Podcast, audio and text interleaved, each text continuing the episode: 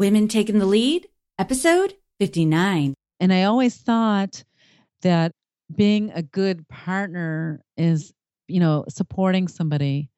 But I took it to an extreme and that I lost myself. I just lost myself. And I only have myself to blame.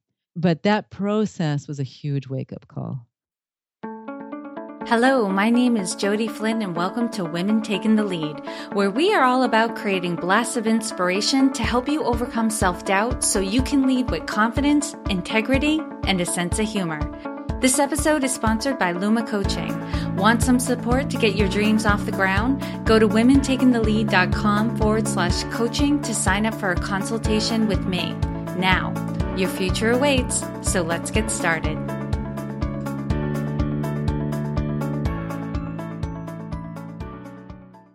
Hello, everyone, and thank you for joining us today. I'm here with Edie Berg, who has had multiple careers, including physical therapist, private chef, caterer, culinary instructor, and executive administrative manager. Briefly, very briefly, she was also a pattern maker, periodontal dentist assistant, a technical writer. Oh, she was born in Israel but grew up in California and Western Australia and lived in Canada and Boston. She is the mom in a blended family of her four kids and his two kids. And Edie has her own podcast, The Strong Women's Club, where she brings on top echelon women who share how they got to where they are and how we are all members of the Strong Women's Club. I love that. But Edie, I'm going to pass it over to you that because that's just a little intro. So tell us more about you and your own beginnings. Wow, Jodi, thank you so much. That's so funny because now I feel like we you've already said everything. I don't really, but uh, no, I can fill in um, some of the spaces. But thanks so much for having me on your show. It's really an honor for me to be to be on it. And part of um, I've listened to a lot of your podcasts, and the women you have on are super interesting, and um, and I'm I'm I'm happy to be part of it. Yay. Thank you. Uh, so as you said, I've I've had you know my humble begin. I've had so many humble beginnings. It's like so my life is one long string of humble beginnings. this is what I feel like. You know, like I um, and and it's certainly a pattern that that has its pluses and its minuses. So all these moves and changes in my life have, you know, they've really they've really they really build one a whole person that it's it's like you become a react a re, you react to one situation and you build a new situation. So, for example, like you said, I was born in Israel, but I wasn't when I was a baby. Really, as, as yeah, six months old, we moved to California. But then when I was thirteen, um, I moved to Australia. So that's kind of an inform uh, an important age. Um, I was in eighth grade and at that age, I was a straight A student and I was um, very driven, I think, academically. It's very, very important for me to to do well academically, and I had uh, I would had been accepted to this uh, prep school I was going to go to for high school, and and uh, I had planned on I had big plans with the university and everything, and then my family moved to Australia, so I loved moving to Australia. I I ended up ha- really having a great life there. I, I, I liked it a lot, but a lot of my emphasis changed all of a sudden from academics to being accepted socially. Mm-hmm. It's a mm. huge change for me, and and that kind of continued on to be a pattern uh, you know for the rest of my life i think. Um you know I, when you go into suddenly go into a new high school i went to a uh, i moved from a, a large public school in, in, california to a very small jewish day school in australia which uh very small i meaning in my whole grade we were only 12 people.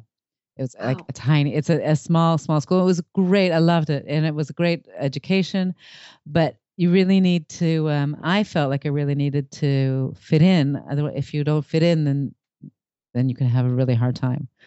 Right. um so so even though i continued uh, caring about my grades and never let it like you know go to go to pot or anything like i can never let it go but my emphasis definitely changed. Um and so then I, I did university. I, I finished uh, high school there. I, I went to university as a physical therapist, and then right away, I got a job in as a physical therapist in Canada, in Alberta. And I went with two girlfriends. The interesting thing about Alberta, Canada, is that they um, they got a huge influx of money in Canada from uh, they had discovered oil years earlier, and so they had a lot of money and they put it to good use. And they and that every little tiny town with like even just two or three thousand people got a brand new beautiful hospital with lots and lots of great equipment, but they had no staff. So they were looking to staff from all over the world, and, and physical therapy is is well known in Australia. So we were recruited there, and we moved over there, and I had my own hospital, like my own department, right, as a new new graduate so I was running the department, and um, I had a couple of PTA PT assistants, and and right, but I didn't have anybody to learn from. So you know, it comes with there was you know it comes with its pluses and its minuses as well, and that I had to manage. I had to, I was on my own. I was 21. You know, I didn't have a family. I didn't have anything. I was just living in a new country and and and managing this this this um, this little hospital. Um, I loved it. it. It was great. But on the other hand, and, and I got my I got a lot of managing. You know, I have to learn how to interview. You have to learn how to budget. You have to learn how to to um, handle patients, and you have to learn how to recruit all kinds of um, you know get get patients from all over the the area to come to you and not to go to someplace else. There's a lot of things to do, but but uh, managerial wise, and less so as a physiotherapist or physical therapist. Mm-hmm. So you know, yeah, go ahead. You know what's so interesting, Edie, about your story? Um, just to quickly interject, because it's just what keeps coming to my mind is the the first time we met, which was really quickly. Where, for those who are listening, I went to Podcast Movement in Texas in August, and the first morning actually it was a pre-day it was a workshop day. So it was the first morning for me. I come out of my room and across the hall another woman comes out of her room and she's tall and she's striking and very confident very sure of herself. And i feel like this bundle of energy and it was you. It was me? You're talking about me? Yes. I'm, I'm, listening to your story and well that's fascinating. Wonder who that was. And you know what's really funny is we were chatting. I don't know if you remember this. We were chatting going down the hall and we were talking about getting coffee and you we had met you know we had said oh podcaster are you going to this workshop? Yes i'm going there too. You mentioned i'm going to get coffee from starbucks and i was like no they're offering coffee in the room. You're like no they're not. And i was like yes the email said come have coffee you know come early come have coffee and i'm like if you say that that means there's coffee in the room and you were like no it there's there's not. And i was like i'm not really sure about that. So i went to the room to check it out. You went to starbucks. And sure enough there was no coffee. So i went downstairs. I went to starbucks and i got in line. I saw you and i said yep there was no mm. coffee in the room. And you just smiled.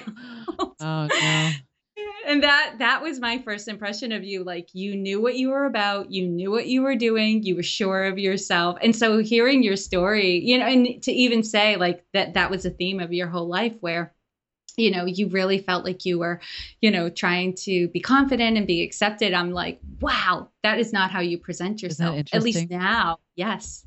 Yeah. Yes. no that's it's nice of you to say. Thank you. And um it's it's interesting because i think a lot of us we meet people eh, or or not even meet people you see people in all different kinds of situations and your preconceived perceptions of them are can be totally different to how they perceive what's going on. And yes. um, it's true that as i um, have aged i have become more confident. And in certain situations i feel actually do feel confident but a lot of situations are are um, are psyching myself up to that you know like it doesn't necessarily come naturally. Like you have to like say you know like if, if you know if uh, like for example with a podcast like i said well you know hundreds of other people have podcasts. Why can't i have a podcast? You know and so so you know it's not rocket science. It's just talking you know but it's not easy. It's it's not easy to do it. And it takes and it, certainly interviewing people takes experience, right? It's it, you sound um, a little unsure of yourself, and and your words aren't you you can't always find the proper word, the exact phrase that you're looking for, and and and with time, with experience comes confidence, but you have to start someplace, and I think everybody everybody has that feeling of having to start someplace, and and and and you're unsure of yourself no, absolutely. You can I I get what you're saying where you can boost yourself up like other people are doing this, I can do it too. And so you proceed forward and you start taking action. Mm-hmm. But then at some point you like you start questioning yourself too. Like it, it can change, it, right? right? Confidence isn't a steady thing. Like you don't gain confidence and never lose it right it, it fluctuates right. and it's it's like a plant that has to be watered you have to keep boosting yourself up and sometimes you have to act as if you have confidence to get the confidence that's so true that's so true that's so true yeah it is a little bit of an act and, and uh, you're right it comes and goes it, it, does. Yeah. So I'll just yeah. so I, I lived in. I'll just try to fast forward here a little bit. I lived in Canada for a couple of years. Then I moved to Israel. I volunteered um, on a kibbutz. I studied Hebrew for six months um, on an ulpan in kibbutz, and uh, I ended up staying there for another half a year. So, and then I and then I started working in a hospital in as a physical therapist in Israel. I met my husband and we got married and we traveled the world. We traveled all over the place all for a year. We were in in um, in India for a few months. We were in Africa for a few months. We did some long trekking. Um, we were in the States for a little while. We were in uh, Thailand and Southeast Asia for a little while. We had a, we had um, ups and downs in that year, but it was definitely an interesting year. And uh, we ended up settling in Boston for his studies uh, for a couple of years, where I um, again I took a management position, a physical therapist management position. In fact, it was a rehabilitation. We we uh, I helped to establish a home healthcare company not too far from where you grew up in Lynn, yeah. in Lynn, Massachusetts. Yeah. And it, yeah, right? It's not It was actually Worcester. You yep. were in Worcester, but Lynn is not far from there, right? No, no, not far at all. Right, so uh, I worked there for a couple of years at a place called American Home Healthcare Company. I think that's what it was called. And uh, so we provided home um, PT, OT, and speech therapy services. So I, I, set that up. And when I was there, I uh, had my first born child. My oldest, his name is Yoni. And uh, we had we stayed there for a couple of years. We moved back to Israel, and I decided at that stage that I was not going to go back to physical therapy for a few reasons. And one is that um, I was disillusioned with physical therapy in the hospital system in Israel. It's very different to how I was used to in Canada and in Australia. And I didn't really want to go back and battle the system that I, I had discovered. And, and another thing was that I learned that I love to cook. Uh, when I, while I was in Boston, I started cooking a lot and I really loved it. So I kind of got into that a lot deeper. And I was pregnant. In fact, I just about and my second child was like a year and 10 months.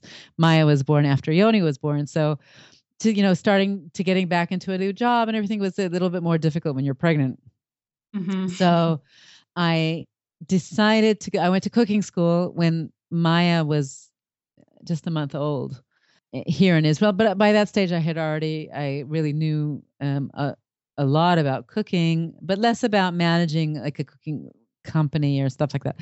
So I did that for a year, and then I opened my own catering company and cooking. I ended up teaching cooking classes uh, to children and to adults, and I catered functions of up to about 150 people and it was a private chef. I was all at the same time, you know, depending on what job came to me, I took it like, you know, I was a private chef for uh at this at that time too.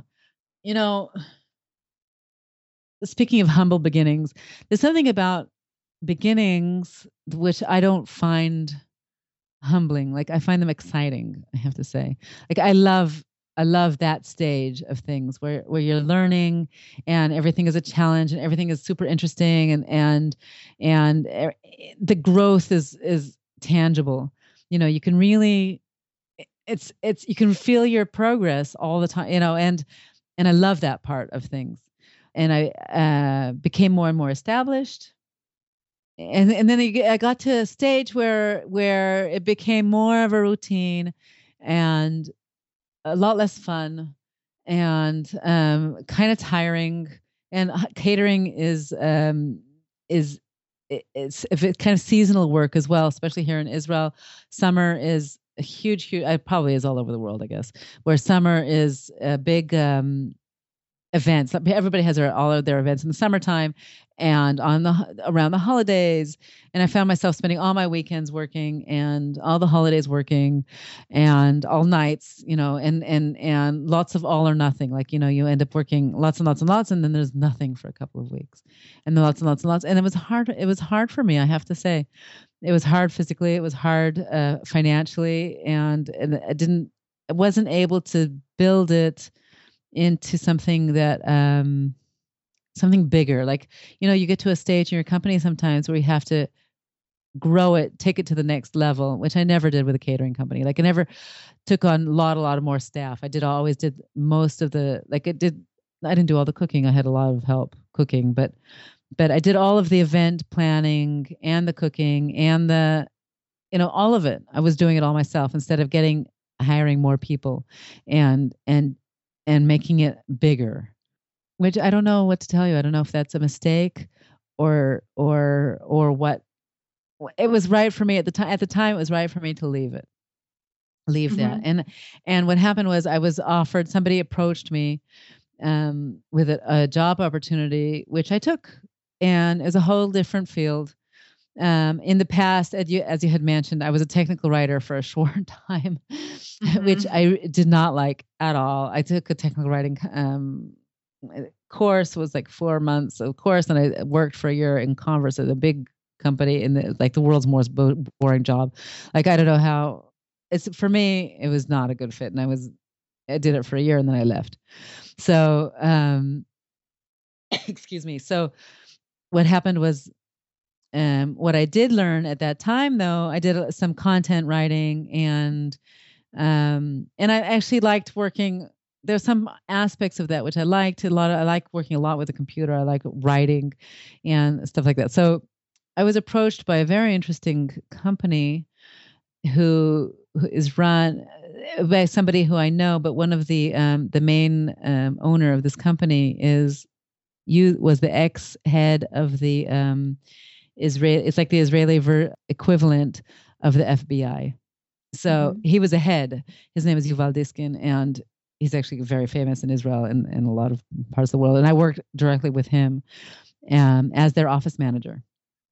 So this is an administra- administrative position, but in a very fascinating fascinating company. And I was honored to for him. They approached me because I knew somebody who was also one of the partners to do it. And so I took it because it fit at the time when I was leaving, wanted to leave my my catering company in any case, and and I, I just took it, and I was there for a couple of years. Like I did that, and it, it kind of developed into uh, it was administrative, and also they do a lot of what it's called. It's um, intelligence work. That's what it is. So I learned to do intelligence work. It was fascinating. It's all online uh, intelligence, and I loved it. In fact, it was it's a super dynamic area. It's something I was unfamiliar with. I was not trained, and then my position kind of evolved to to to being just an intelligence working just in intelligence section and no longer in the administrative section and then and then i ended up and then they needed somebody who was an expert at intelligence, which I was not. I was just like winging it. And so they asked me to leave, and I graciously said okay. and um, and that brought me to where I am now. So now wow. I uh, work in I work in Deutsche Bank. I am the executive administrative manager of Deutsche Bank in Israel, and I do that. And that's my full time position.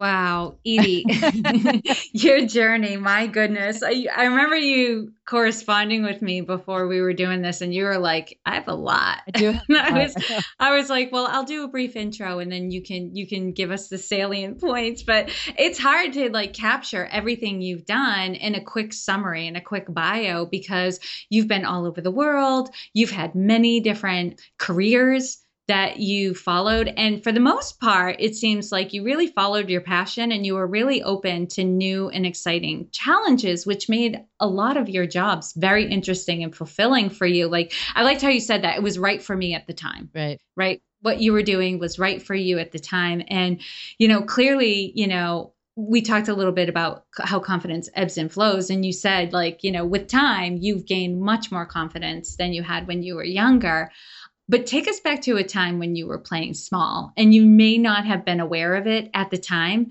Share with us the story, right? The ground level story and the lessons you learned from it.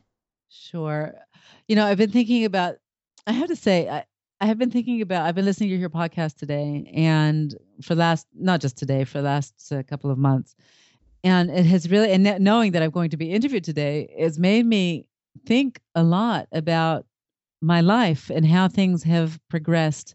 And I have to thank you for that because I, mm-hmm. I don't get the chance to stop like this and and and self and get the self reflection. And I have to also add that today was Yom Kippur, and which is also helps to with the self reflection. So I will happily. I have so many of these. I know you got to pick one. pick pick the, so, the really juicy so, one. okay, so I well, oh god. So I um. I, I'll pick I'll pick two. One that was a really a long time ago, which was when I was just 18 and I was trying to think of what I wanted to study in university. And I didn't know. And and I just didn't know. And really, what I wanted to do was to take a year and just study general things, like just to set general arts and general sciences, and and take one course of this, one course of that, and just to, to learn better what I loved. And uh, my dad said to me, "No, you can't do that." He said, "No, you have to." choose something uh, you need to ha- be a have a profession when you leave your university so you can be a radiographer or you can be a pharmacist or you can be a physical therapist or an accountant. I think that was about it, the list oh. of things that were, you know, for him, you know, okay. Acceptable. yeah. And because I really didn't, you know, and, and I don't know what to tell you, Jodi. Like at the time, I really didn't know what I was going to do. And, and being a physical therapist kind of suited me. Like I like sport and I like dealing with people and I like hospital, like the hospital. I, I can't say I like hospitals, but I like the hospital environment you know, mm-hmm. and I mm-hmm. had wanted to be, like I said originally, when I was getting in America, I really wanted to do medicine when I was growing up in America originally, and I kind of lost that. So I thought, well, I'll go to be a phys, you know, do physical therapy. That'll be co- kind of close.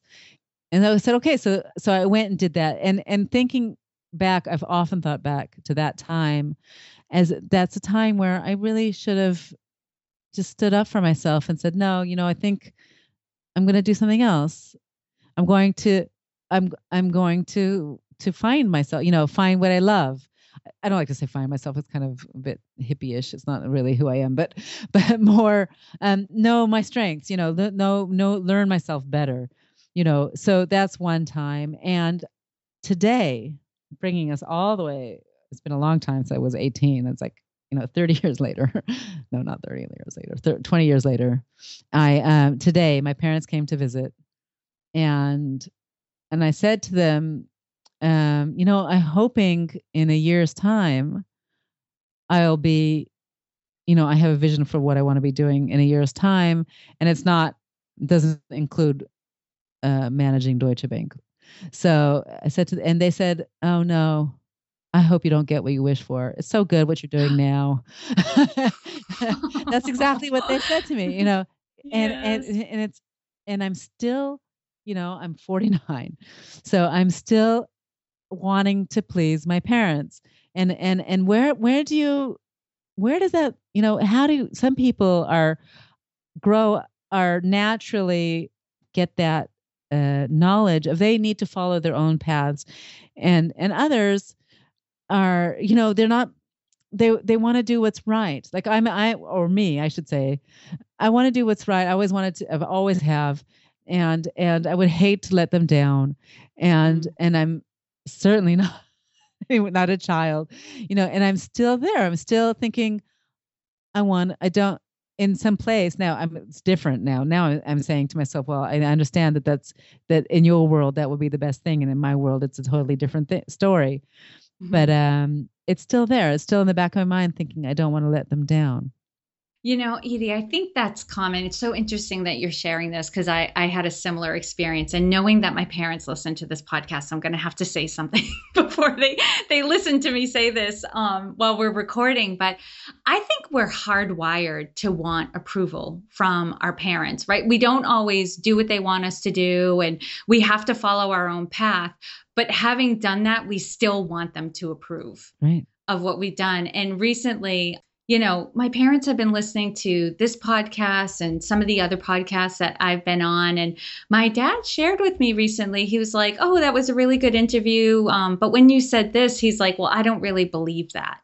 This is what I believe. And I, you know, and it was just, it was just an offhanded comment like, Hey, we don't uh, believe in the same thing 100%. But inside, I was like, oh, what? Right. like, right. Like, are you saying like I'm wrong? Like I'm off? Like what's going on here? And I really had to like think about it and allow it to be like, nope, that's what he believes and that's fine and that guides how he lives his life and this is what i believe and that's fine and that guides how i live my life but there still was that moment of like you mean you don't you don't approve right and i'm 40 yeah is that crazy right it's still it's still there it is still tough you know inside we're still those little kids who are like hey watch what i'm doing clap yeah. you know cheer me on you know, we have to, just like confidence, where you have to kind of build it up, there also has to be that reminder of like, and it's okay if they don't approve of everything. It's totally, it's, it's not only okay, it's expected. And, yeah. you know, and, and, um, and it's not on them. I don't blame them. It's not them. It's me. I really, I really think it's, they they say that because that's true for them and they they don't say it for because they want me to feel bad or for me they don't even really want me to to do what they say.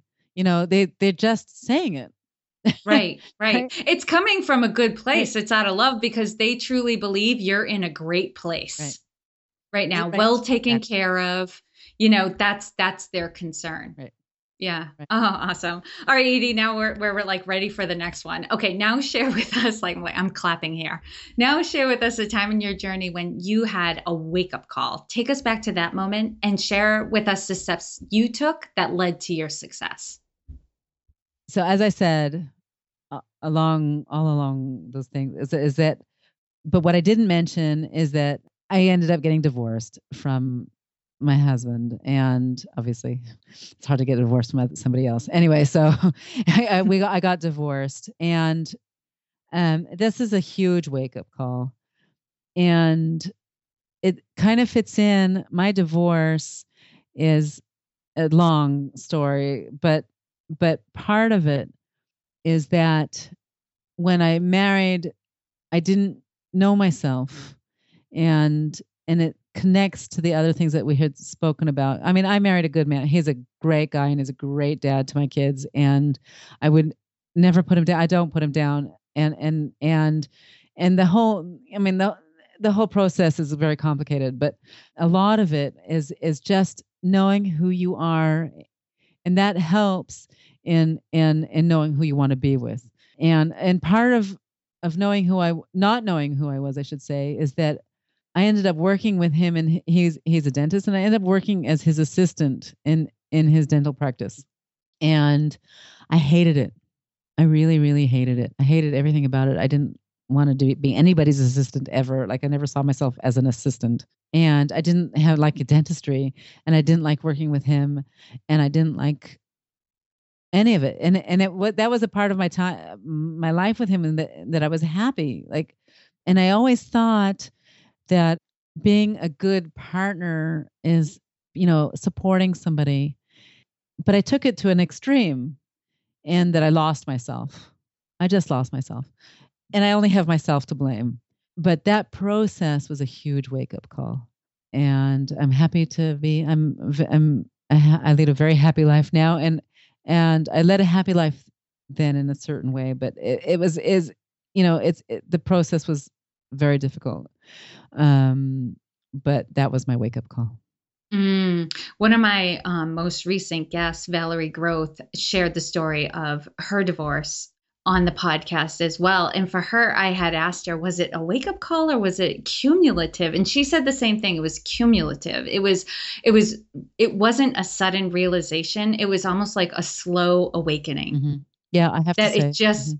built. Yeah, that's that's really interesting. So for for those types of experiences, they don't hit you over the head. It's really like it's just like a growing. It sounds like a growing discontent and then discomfort and then pain. Right. That's so true. And um, part of gaining confidence, like you said, is, and I said about learning to know yourself, is understanding that it is legitimate, that that that that pain is legitimate. Like nobody has to do something. You don't have to have, a, like you said, be hit over head by something that was terrible to have legitimate pain. Mm and and that I think that's pr- important for women to know. I really do. Mm. Yeah. Thank you for sharing that, Edie. Okay, and what I want everyone to get is there's no one way to lead. We're all different. We all bring different strengths to the table, and so we're going to lead differently.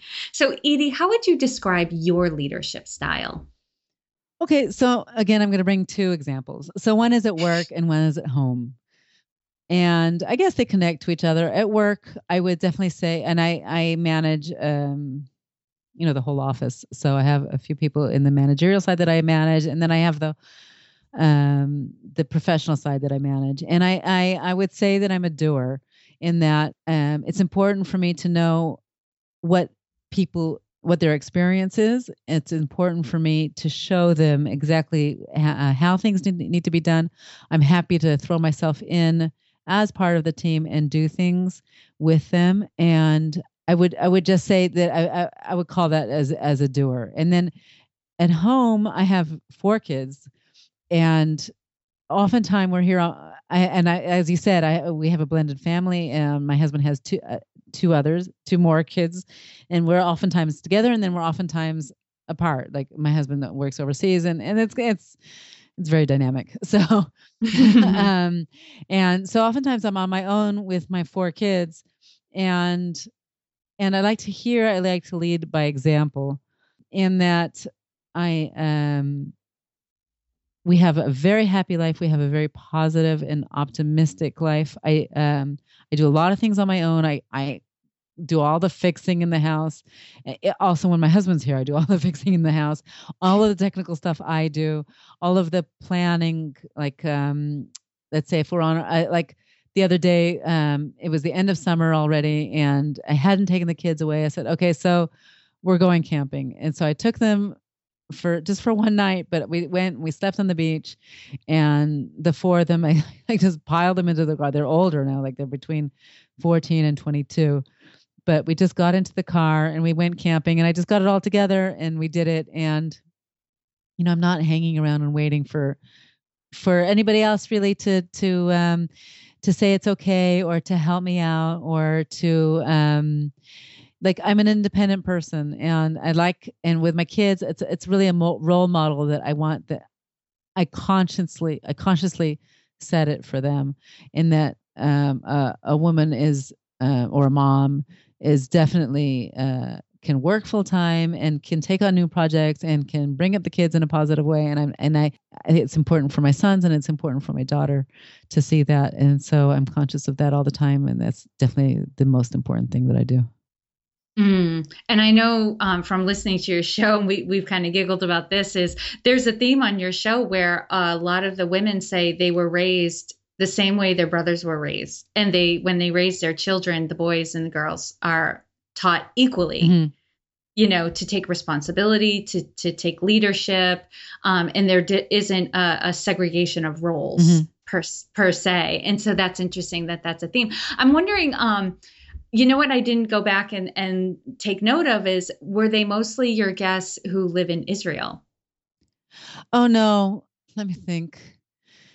Uh, no, no, no, no, no, not, no, absolutely not. But I think, you know, no.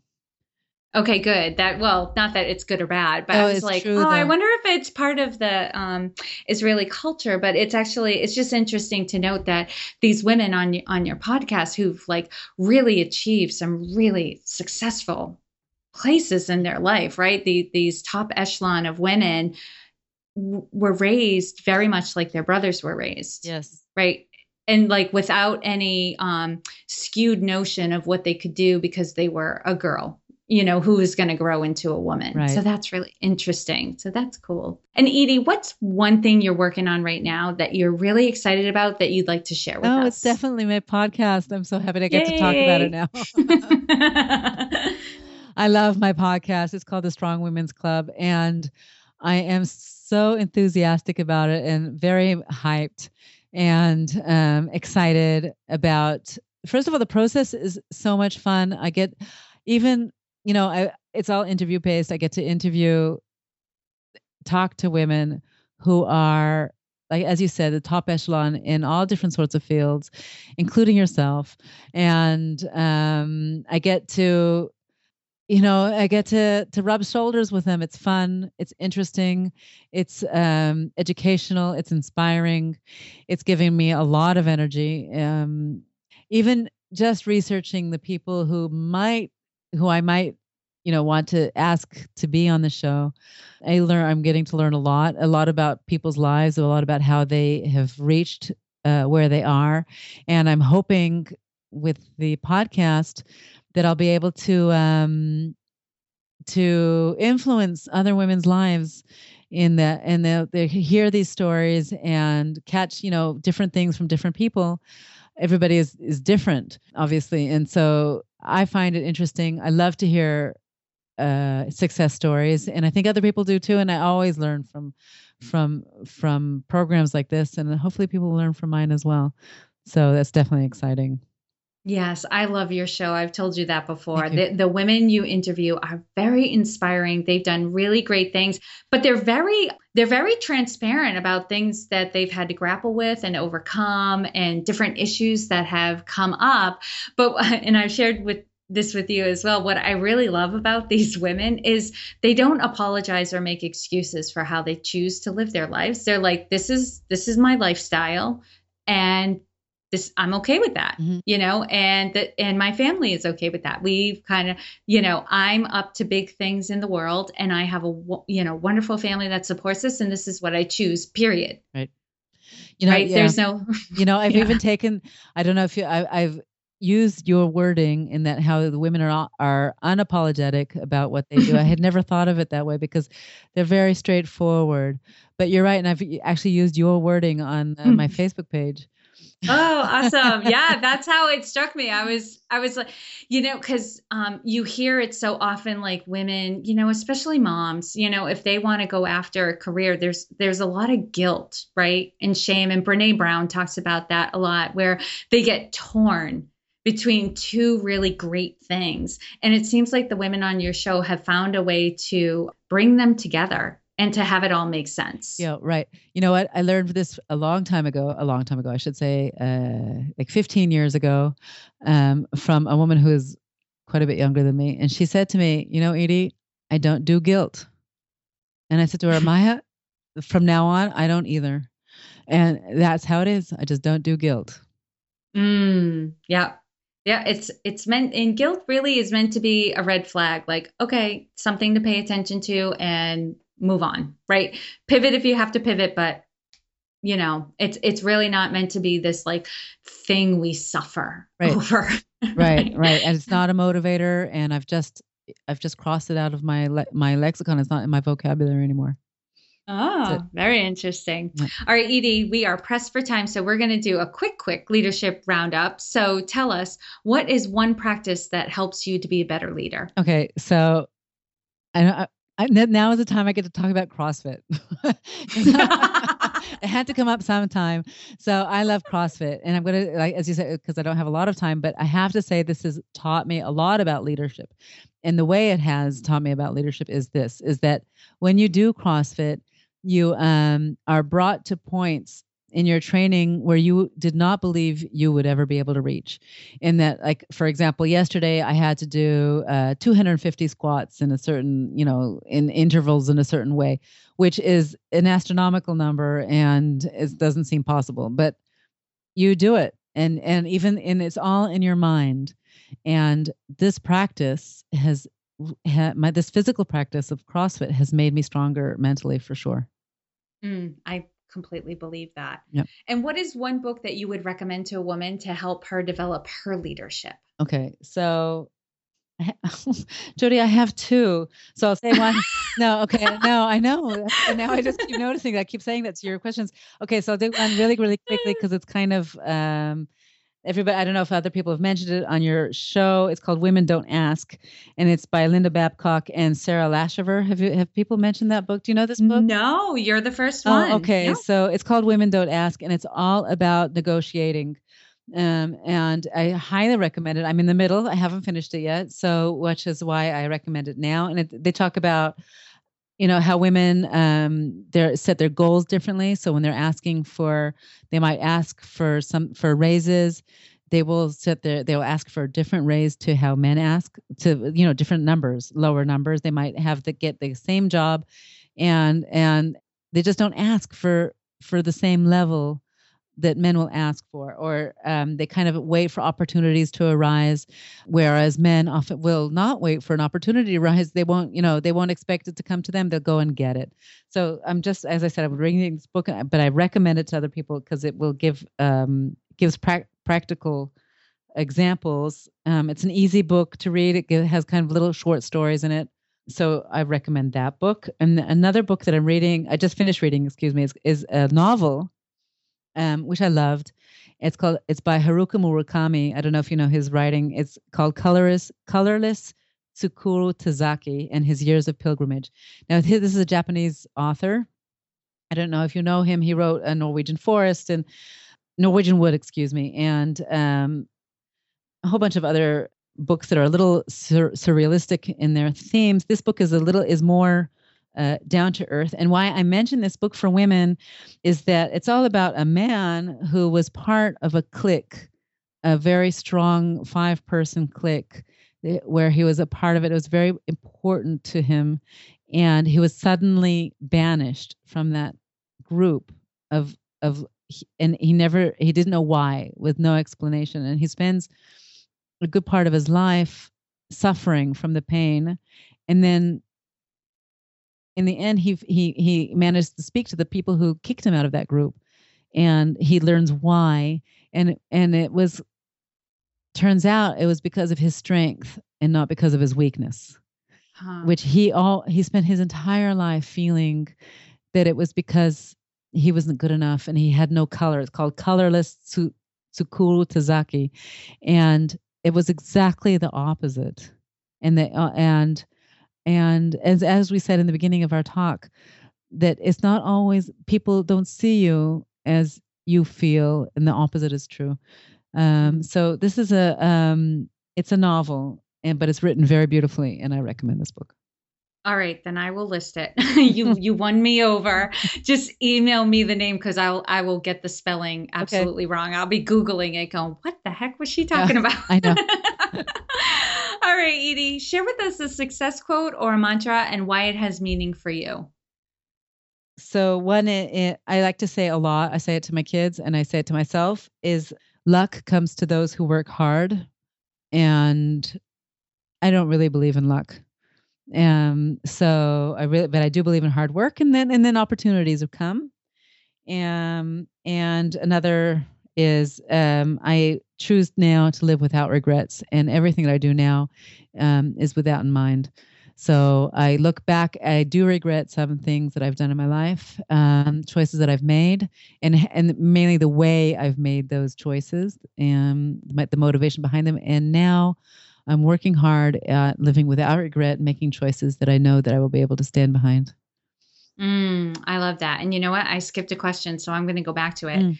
Knowing what you know now, if given a chance to go back mm-hmm. and do anything differently, what would you change? So I would go, I would I would know myself better as I spoke before. I would try to know myself better. That would have helped me in um, at an early age through many things. I think for young women need to um, do what they can to to know themselves and also uh, not just younger women I mean anybody at any stage I think that's really important it's it's hard to do I don't know how I don't know what the best way to do it I'm still trying right but, right uh, it's an ongoing yeah. process right, right. all right Edie lastly what is the best way for those listening to connect with you um, also, there are a few ways. I think the best way would be on Facebook. Um, either on my at the Strong Women's Club or Edie Berg. And I, I, the, I also have a, a website, obviously, the strongwomen'sclub.com. Um, I'm on Twitter at Edie Berg, but probably Facebook would be the best. Facebook. Yeah. I'll list that as the first one. Okay. All right. And for those listening, you can find all the links and resources shared in this episode at womentakingthelead.com, or you can use the, the short link, which is womentl.com. And Edie, goodness, thank you so much for taking the time to inspire and enlighten us because I know it's really late at night where you are right now. But we are all better for having met you. Oh, thank you so much. It was such an honor to be on your show. And pleasure talking to you. Thank you for joining me on Women Taking the Lead. Were you inspired to take some action today, but maybe don't know where to start? Or maybe you have so many great ideas you can't decide where to focus your attention. Don't let stress or overwhelm stop you from having the career, the business, or the life you want to live. Head over to womentakingthelead.com forward slash coaching or use the short link womentl.com forward slash coaching to sign up for a consultation with me. And to strengthen you on your leadership journey, I'd like to send you off with a quote from Marianne Williamson, so here goes. Our deepest fear is not that we are inadequate. Our deepest fear is that we are powerful beyond measure. It is our light, not our darkness, that most frightens us. We ask ourselves, who am I to be brilliant, gorgeous, talented, fabulous? Actually, who are you not to be? You are a child of God. Your playing small does not serve the world. There is nothing enlightened about shrinking so that other people won't feel insecure around you. We are all meant to shine as children do. We were born to make manifest the glory of God that is within us. It's not just in some of us, it's in everyone. And as we let our own light shine, we unconsciously give other people permission to do the same. As we are liberated from our own fear, our presence automatically liberates others. Again, thank you for joining me, and here's to your success.